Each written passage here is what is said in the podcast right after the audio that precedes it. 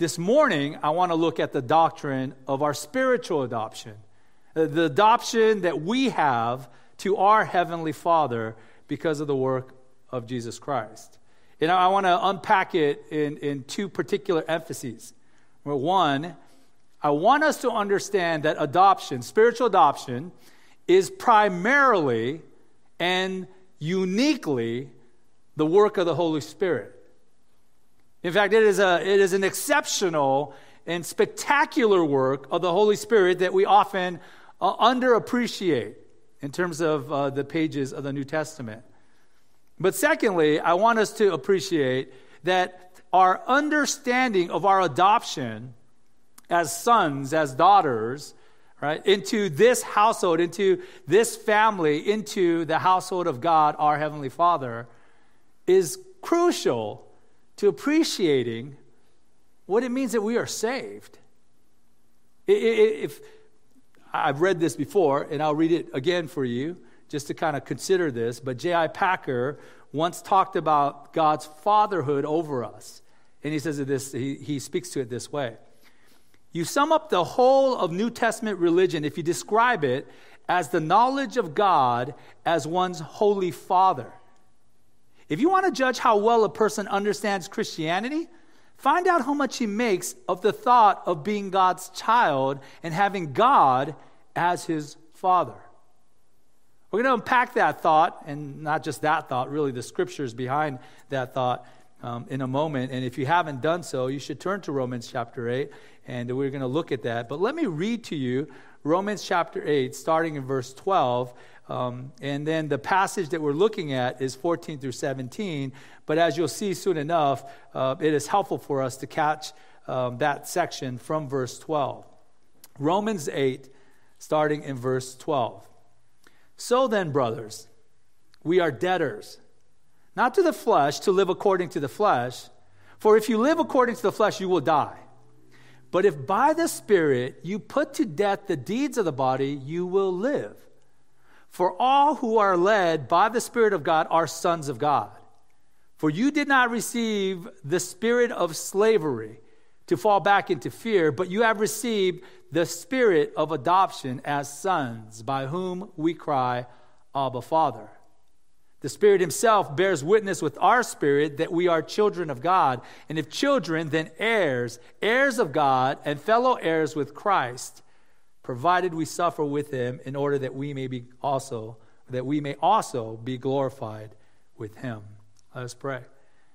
Heavenly Father, even on this Lord's Day, even on this Communion Lord's Day, where we celebrate your table, Lord, help those Christians in this room recognize that their faith, their redemption, their justification by the blood of Jesus Christ has opened to them more than just a legal standing, but a relationship of affection and love. Father, we thank you that we can call you our Heavenly Father and know that this Heavenly Father cares for his children with wisdom and power and love and grace. Help us to lean in on this this morning, even as we prepare for the Lord's table, so that we might uh, be renewed in our affection for this salvation that is so rich. Help us this day, Lord, of all days, think about adoption.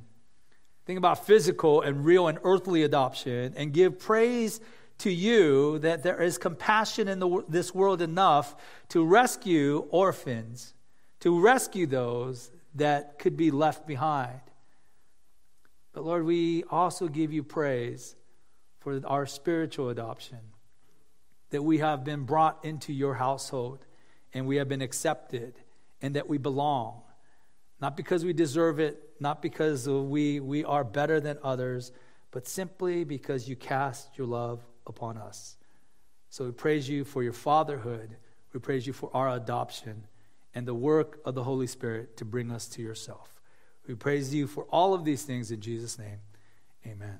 Amen. So we are going to be looking at the spirit of adoption. And by spirit, I mean capital S, the Holy Spirit of adoption, because that's the actual title that Scripture uses for the Holy Spirit in verse fifteen. But we'll get there in a second. And notice that I said that we would put an emphasis on the Holy Spirit because it is a spirit that leads us to sonship. It is a spirit that blesses our adoption, and it is the spirit that confirms our hope. And that's kind of our broad outline this morning. Now, I read J I Packer's famous statement on understanding our Christianity through God's fatherhood over us. But let me double down on that a little bit.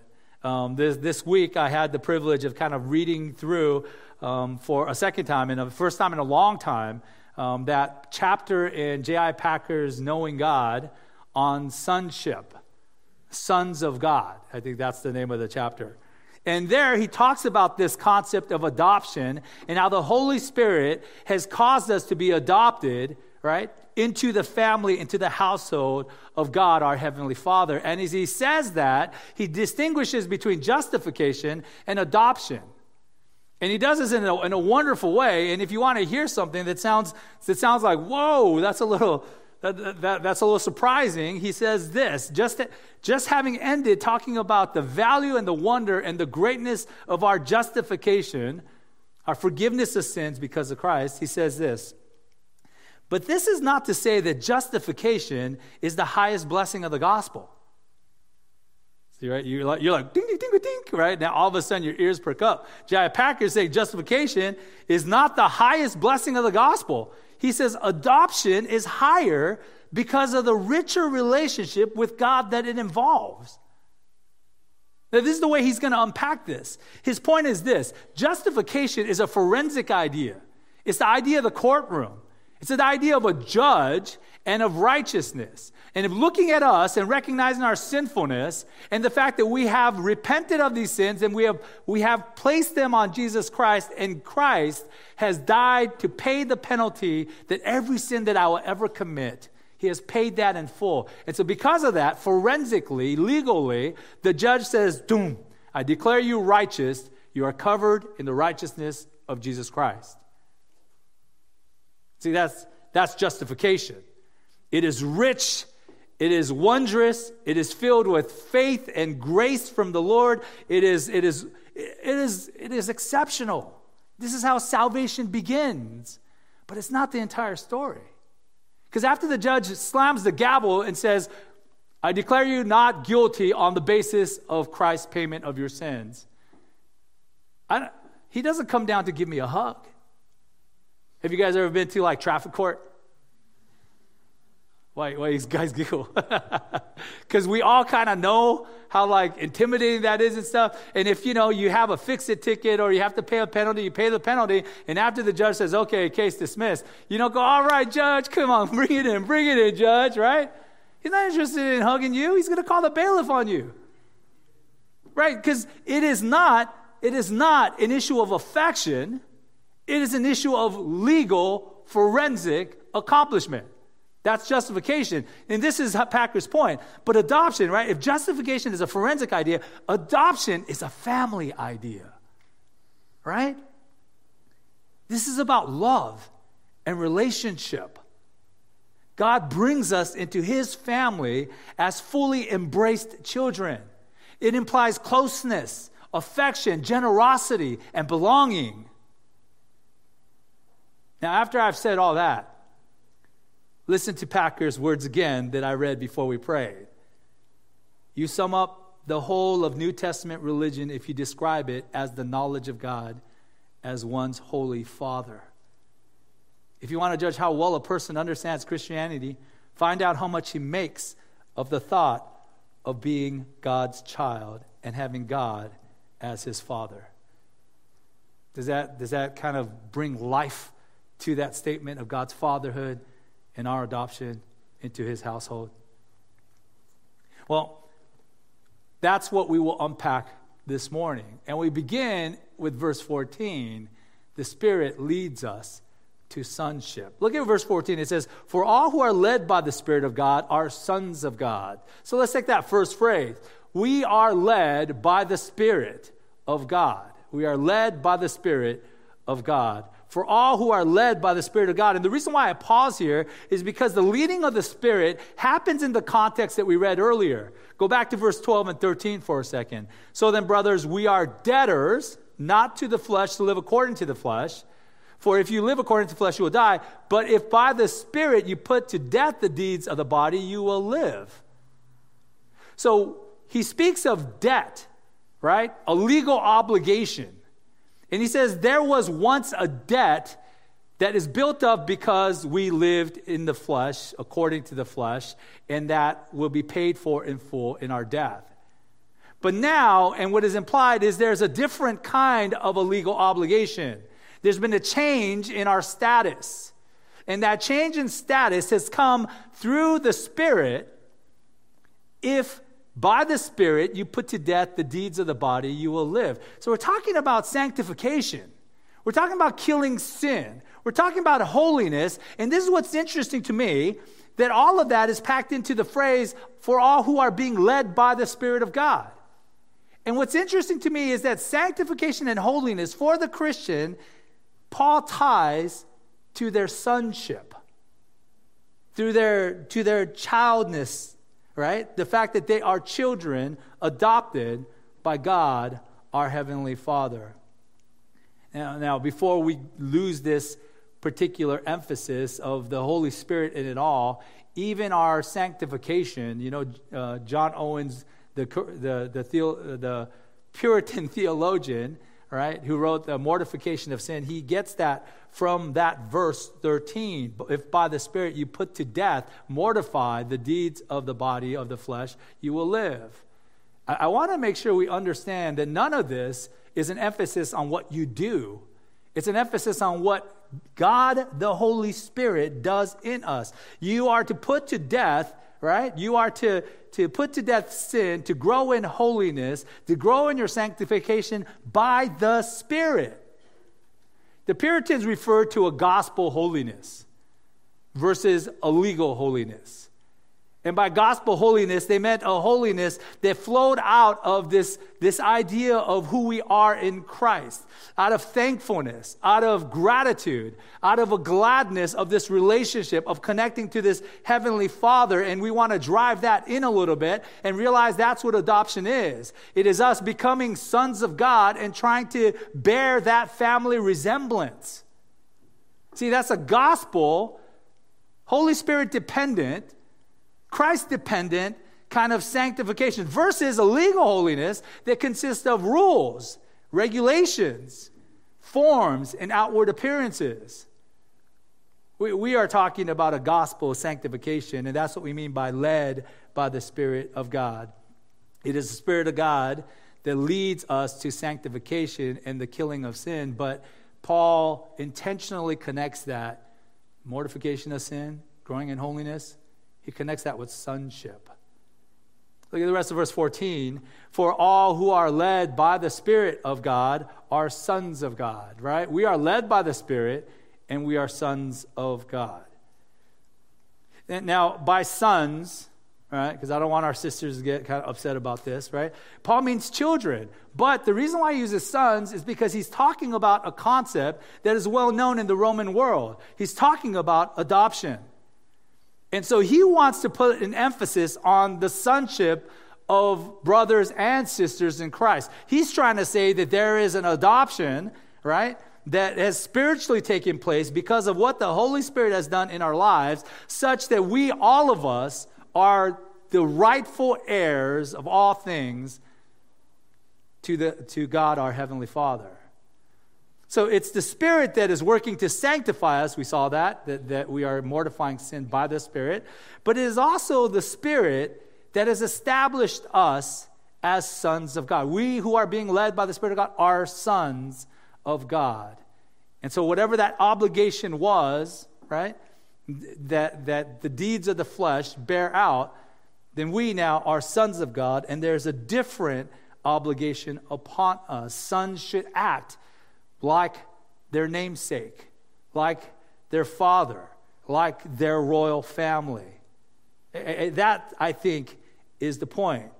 We don't just belong to God's family, we act like we are part of his family. Jesus was the first to really emphasize the idea of our Heavenly Father. He spoke of it so often, especially in the Sermon on the Mount. But let me give you a taste of some of the things that he spoke to. Matthew five forty-eight, he says, "You therefore must be perfect as your Heavenly Father is perfect." See, sanctification, holiness connected with who God is as our Father. Matthew five sixteen, "In the same way, let your light shine before others so that they may see your good works and give glory to your Father who is in heaven." He keeps connecting our, our work, our sanctification, right? Our doing things that are righteous and good and bring honor and glory, not to ourselves, but to God, our Heavenly Father.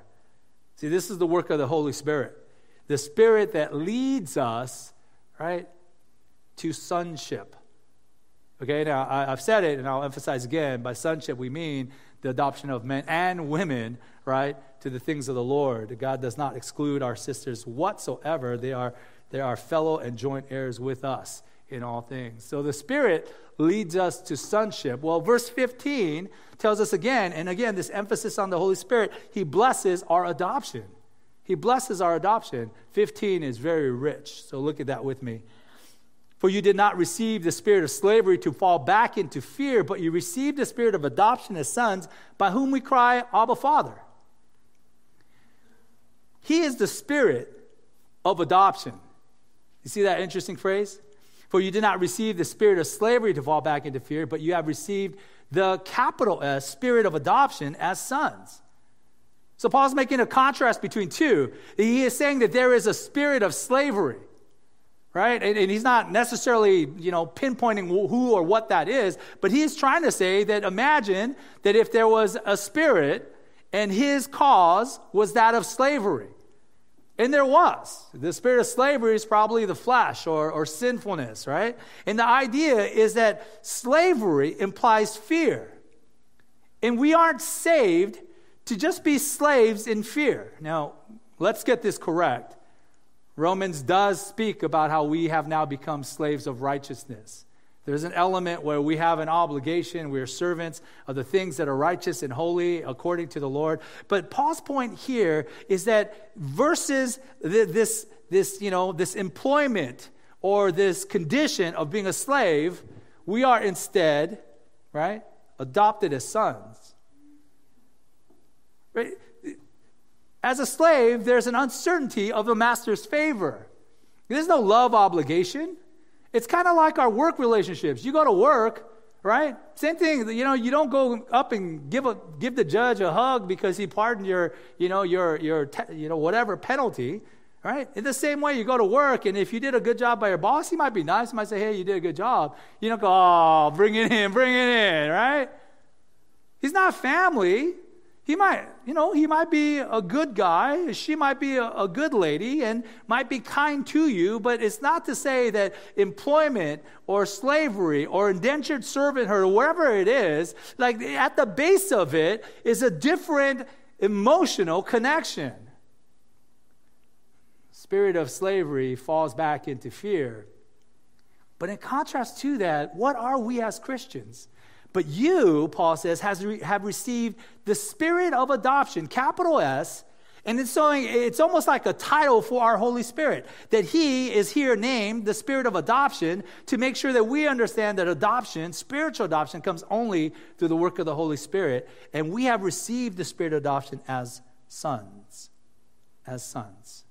F F Bruce, describing what adoption meant in that Roman world, says in the Roman world of the first century, um, an adopted son was a son deliberately chosen by his adopted father to perpetuate his name and inherit his estate.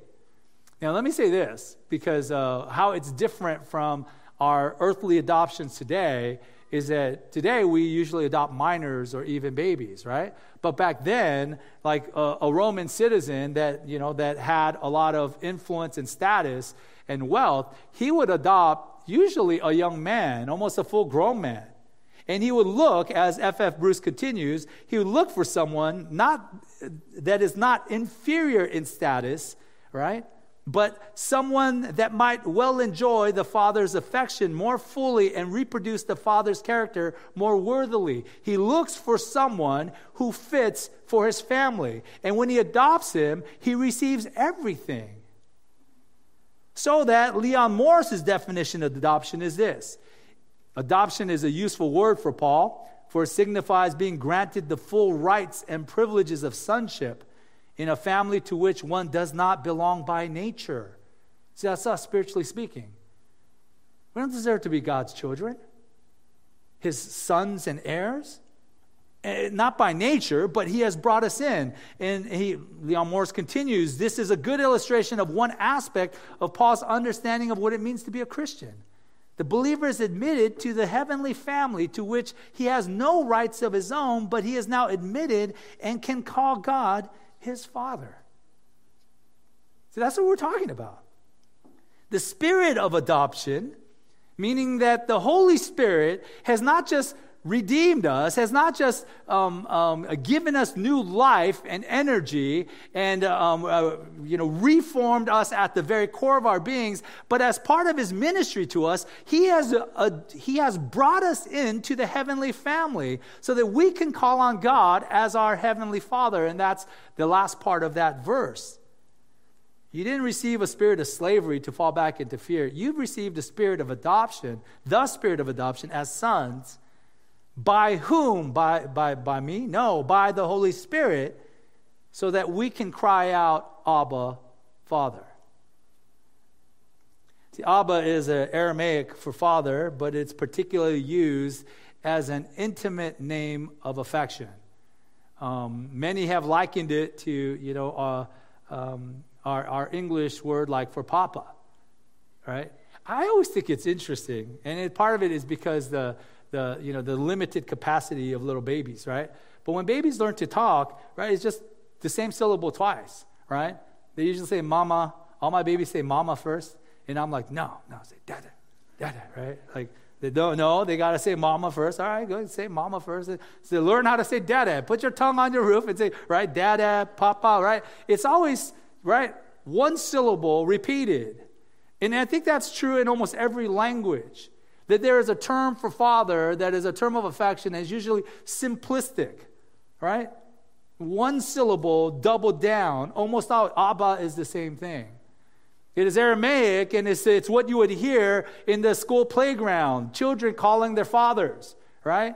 Uh, looking for help, hoping for a little bit of affection, whatever it is. And this term, Abba, Father, this phrase, Abba, Father, is used only three times in all of the New Testament. It's used here in Romans eight. It's used in Galatians four six, which is a similar context where it says, God has sent the Spirit of his Son into our hearts, crying, Abba, Father. And then it's used by Jesus in the Garden of Gethsemane in Mark fourteen thirty-six. And he said, Abba, Father, all things are possible for you. Remove this cup from me, yet not what I will, but what you will. I think that's interesting because of all the times that Abba Father is used by Jesus and by the apostle, it is used in the context, one, of affection. We could talk to God as our papa, but on, on top of that, in particular with Jesus, it is used at a time that is the most difficult trial of his earthly ministry. It, it is a term you expect, you know, to, to come from the mouth of a toddler trying to get his dad's attention, Abba, Abba. And the testimony of the Spirit here concerning our adoption, you, you got to appreciate it's not just theological or intellectual. But Paul is saying that the Spirit, right, um, of adoption has caused us to become sons, and by the enablement of the Holy Spirit, we call out to God, our Heavenly Father, our Abba. Again, it's not just a legal issue. Right? It's a relationship of affection. You know, this is what makes earthly adoption so wonderful. Not, not just that, okay, here's a child that has no one to turn to, and now they could, you know, they could get a house, maybe they get a free education, several free meals, and as soon as they're eighteen, they're out the door. I knew a young man who was adopted, and uh, um, I knew him as an adult. Uh, and the curious thing, and I think part of it had to do with him, but um, after he turned eighteen, he had very little connection with his adoptive family. It's almost like their part was done, you know? And again, I don't I don't want to cast judgment on that family um, or on him. I'm sure there were some dynamics there that were awkward, right? And it's not like you need to be adopted to be estranged from your family, right? You could be a biological child and find that estrangement to be just as strong. But my point is this, that that is not what adoption is meant to be. It's not merely a legal platform to get a little security for a small child. Now, earthly adoption is wonderful, specifically because the child is not just a legal issue, but it, there is a deep and unshakable love commitment to these children by these non-biological parents that is full-hearted, that is filled with love, that tries to bring about joy, and through difficulties, because you have a sinner and sinners, and the entire household is filled with sinners, there is trouble, but nevertheless, there is love. See, that's adoption. And that's what we're supposed to understand is the key to the Holy Spirit and the relationship of affection that he has established for us in our sonship. Not a spirit of slavery. God didn't justify you in Christ so that you could be his agents, period. No, you are his agents. You are his representatives, yes. But he also saved you in Christ. He sent his son to pay the full penalty of all your sins, a lifetime of sins, to pay hell for you on the cross so that you could be his child, so that you could belong to him. And if you have trusted in Christ as your Savior and Lord, you're in God's family. John one twelve. But to all who did receive him, who believed in his name, he gave the right to become children of God. Or listen to this. First John three one. See what kind of love the Father has given to us that we should be called children of God, and so we are. The reason why the world does not know us is that it did not know him. Now, let, let me say First John three one in the more important way, right? Behold what manner of love the Father has given unto us. You guys, you guys have to know that old song, right? I think it's from the R S V. The E S V reads terribly as far as I'm concerned because it's kind of like, see what kind of love the Father, right? It's like, what are you, a child, right? What happened to behold what manner of love the Father has given unto us? And then here's the punchline, that we should be called the sons of God. That we should be called the sons of God. You don't have a right to be God, called God's son. I don't have a right to be called God's son. It is the Holy Spirit that has adopted us into that family. And you should behold, his whole point is, check this out.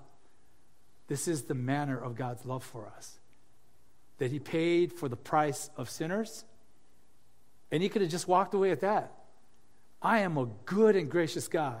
I sent my own son to die on the cross for your sins. So you're free. Go live. Try not to sin. But the manner, the kind of love that God has demonstrated to us is that we are called the sons of God. That's remarkable. That, that's how that, that's an emphasis on all of our catechisms, right?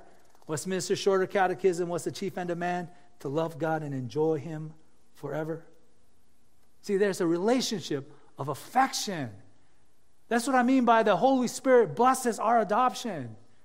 We, we are not just redeemed in a legal sense. We have been redeemed into a household, into a loving family. We are, we are belongers. We belong here.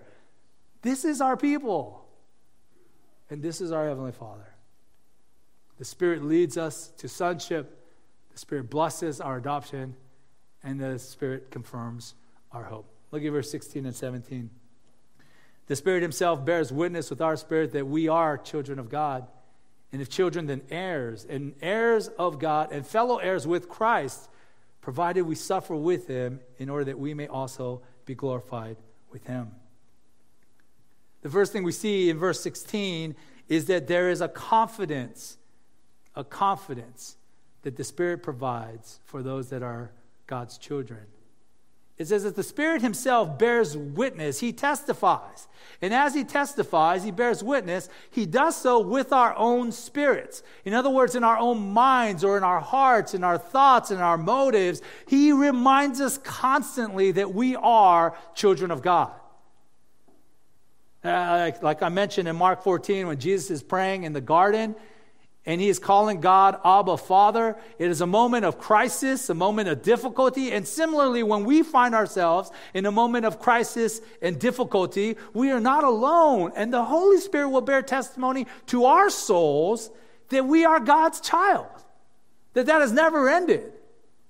God didn't stop being our child because we have trouble in our workplace. He didn't stop being, you know, we, he didn't, he didn't kick us out of his household, right? Because we're having difficulty in these relationships. He didn't stop being our Heavenly Father. Instead, it's the opposite. He continues to establish, and the Holy Spirit reminds us constantly that we are still God's children. It's the Spirit that bears witness with our spirit, that you are the child of a king, and that our Heavenly Father knows what it is you need. He knows the number of hairs on your head, and he cares for you. In Matthew seven, Jesus asks these funny questions. He says, which of you, if his son asks him for bread, will give him a stone? All right? Oh, you hungry for bread? Chomp on this bread, fool, right? Here's a nice rock. Who, who does that, right? And he says, or if he, if the son asks for a fish, you give him a serpent, a cobra. Eat this fish, right? What father does that? None. He says, if you then, this is Jesus just telling us what it is, if you then, who are evil, know how to give good gifts to your children, how much more will your Father who is in heaven give good things to those who ask him? It is our sonship, our confidence in being God's children that holds us when everything else seems to be falling apart. And it doesn't mean that God intends for everything to go well, right? Let me make sure we put that excellent and important disclaimer out there. The scriptures and the gospel, right, um, do not promise you that if you place your faith in Christ, that your life is going to go splendidly, that you'll be prosperous, and that there'll be peace, and that nothing bad will ever happen. No, that may come in eternity, but for this life, Jesus promises that those that follow him will have some tribulation, will have difficulties. There will be harshness and realities that are painful. But what happens in those moments is that the Holy Spirit himself will bear witness with our spirit that we are indeed children of God. We will know that we are loved, and we know that it is a divine love for us. We'll remember that our Father is a real Father, and that even if our earthly fathers have been utterly, pitifully failures, our Heavenly Father, right, he never fails. And the love of the Father is poured out into our hearts because of the Holy Spirit. That's Romans five, right? So we have confidence as his children. And we have that confidence even when things go wrong. He goes to say that not only do we have confidence of as children, but also the Holy Spirit grants to us a certainty of being heirs. Verse seventeen says, so if we are children, and the Holy Spirit has, has assured us that we are children, then we are also heirs. It says heirs of God and fellow heirs with Christ. That part is remarkable. Children, adopted children, are legal heirs to the privileges and the possessions of their father. So part of our adoptions means that we are heirs, and Paul's, Paul puts some emphasis on that to remind us of what is to come. And not only are we heirs of God because he's our Father, look at what it says. We are fellow heirs with Christ. The implication of that is that we are joint heirs, that we are heirs with Christ in the same way that his sonship is an heir or inheritor of the blessings of the Father. We together with Christ, we as sons and daughters, with our brother Christ, we receive all that is the privilege of being God's people. Do you know that adoption, it is maybe a shadow or a glimmer in the Old Testament? It's not spoken of often. It is using an illustration of the nation of Israel, that Israel, this little girl in the street in the slums, and that God adopts her, raises her up, and then marries her, which I think is a little bit weird, but nevertheless, right? You know, that, that that's the ideal, right? Maybe there's an implication of that. Maybe there's a, a, a shadow of adoption in the Old Testament law, especially in like Exodus and uh, in Numbers, where God keeps saying things, right? In Deuteronomy, where God keeps saying things like the firstborn is mine. So that maybe, maybe there's some kind of shadow of adoption there. But let me assure you that adoption, as clearly defined in the New Testament, right? That that is a brand new thing. It is part of the new covenant reality. And as children, as adopted children of God the Father, we are also heirs with Christ. Heirs to what? Well, literally everything. It's not clearly defined here, and it's spoken of in a lot of different ways throughout Scripture. But I think the idea is that we inherit the material universe. Do you remember that Adam and Eve, when they were created uh, in the garden, they were to bear dominion, to have a di- dominion over all God's creation, to care for it, to explore it, to nurture it, to thrive in it and cause it to thrive. It's part of their, their mandate of being human beings made in the image of God. Well, I think that similarly goes out to the heirs of God the Father, that we possess all things. Romans four thirteen says the promise of a- to Abraham and his offspring that he would be heir of the world did not come through the law, but through the righteousness of faith. Psalm two eight says, ask of me, and I will make the nations your heritage and the ends of the earth your possession. He's saying that to the Son, but remember, we just read that we are heirs of God and joint heirs with Christ.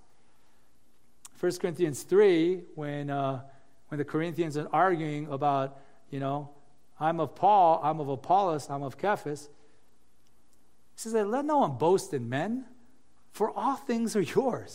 Whether Paul or Apollos or Cephas or the world or life or death or the present or the future, all are yours. And you are Christ, and Christ is God's.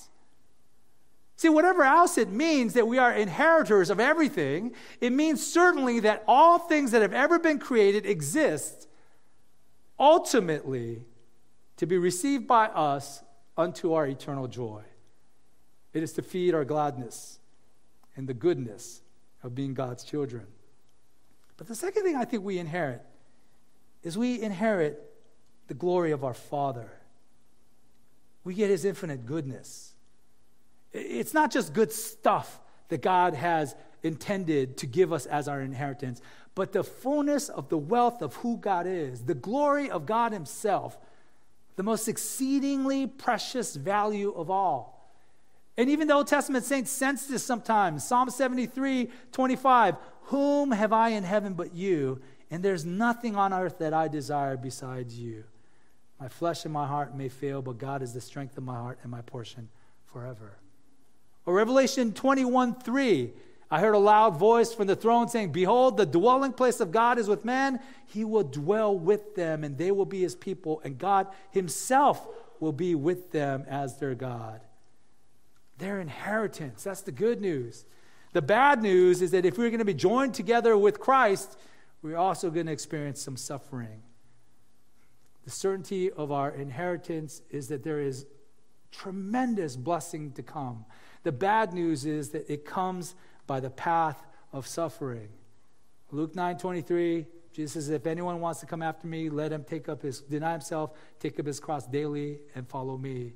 Second Timothy three twelve, um, the apostle writes, indeed, all who desire to live godly in Christ Jesus will be persecuted. Hebrews twelve six, in the context of discipline, says that the Lord disciplines the one he loves and chastises every son whom he receives. The path of glory is paved with suffering. First Peter four thirteen, but rejoice insofar as you share Christ's suffering, that you may also rejoice and be glad when his glory is revealed, because you are tied to his glory as a fellow inheritor of the good things of God. And then there is some bad news. But I don't think Paul puts it in there to just kind of make this stark statement. He's saying this is the natural path of this life. And so hang on to Abba Father, because that's who you have. That's the certainty that you have, the confidence that you are his child and that he cares for you. I like what John Newton once said. He says, suppose a man was going to New York to take possession of a large estate, and his carriage, his car, should break down a mile before he got to the city, which obliged him, him, him to walk the rest of the way. He says, what a fool he, he we, we, we should think of him if we saw him wringing his hands and blubbering out all the remaining mile. Oh, my carriage is broken. My car is broken, right? We think, dude, you're going to receive a huge estate. You can buy thirty of those cars.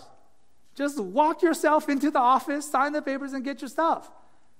And how silly we can be sometimes in the path of suffering and difficulty to wring our hands and to think, oh, how difficult my life is. Woe is me. Woe is me. Woe is you. You are a son and daughter of God, the Heavenly Father, the supreme, almighty, sovereign God, who's cast his love upon you, not because you deserve it or because you are cuter than the other kids or because you are smarter or you have some capacity that God is willing and desirous to own. No, you don't deserve it. And yet he has poured out his love and affection upon you. That is not to belittle the difficulty that you may be facing, but it's to remind you that God has never forgotten you, that the Holy Spirit has caused you to be adopted, to be his son, to be his daughter.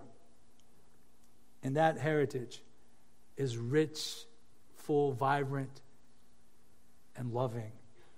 Man, be filled with the graciousness, the goodness of having God as our Heavenly Father. Now listen, if you are here and you have never placed your faith in Jesus Christ for salvation, Let, let, it, let us be clear. It's not because the deal's not sweet enough. It's not because God has not done enough. It's not because, right, that it's not, it has nothing to do with what he offers, because if we hear this, the spirit of adoption is for every child of God. Everyone who confesses their sinfulness, repents and turns to Christ alone for salvation, this is every child of God redeemed. Every person that has placed their faith in Christ. And so if you are unwilling to bow your knee to Jesus Christ, it's certainly not because God is good enough. It's because you desire something different, because you have a God of your own making. But the gospel is the good news because how good it actually is.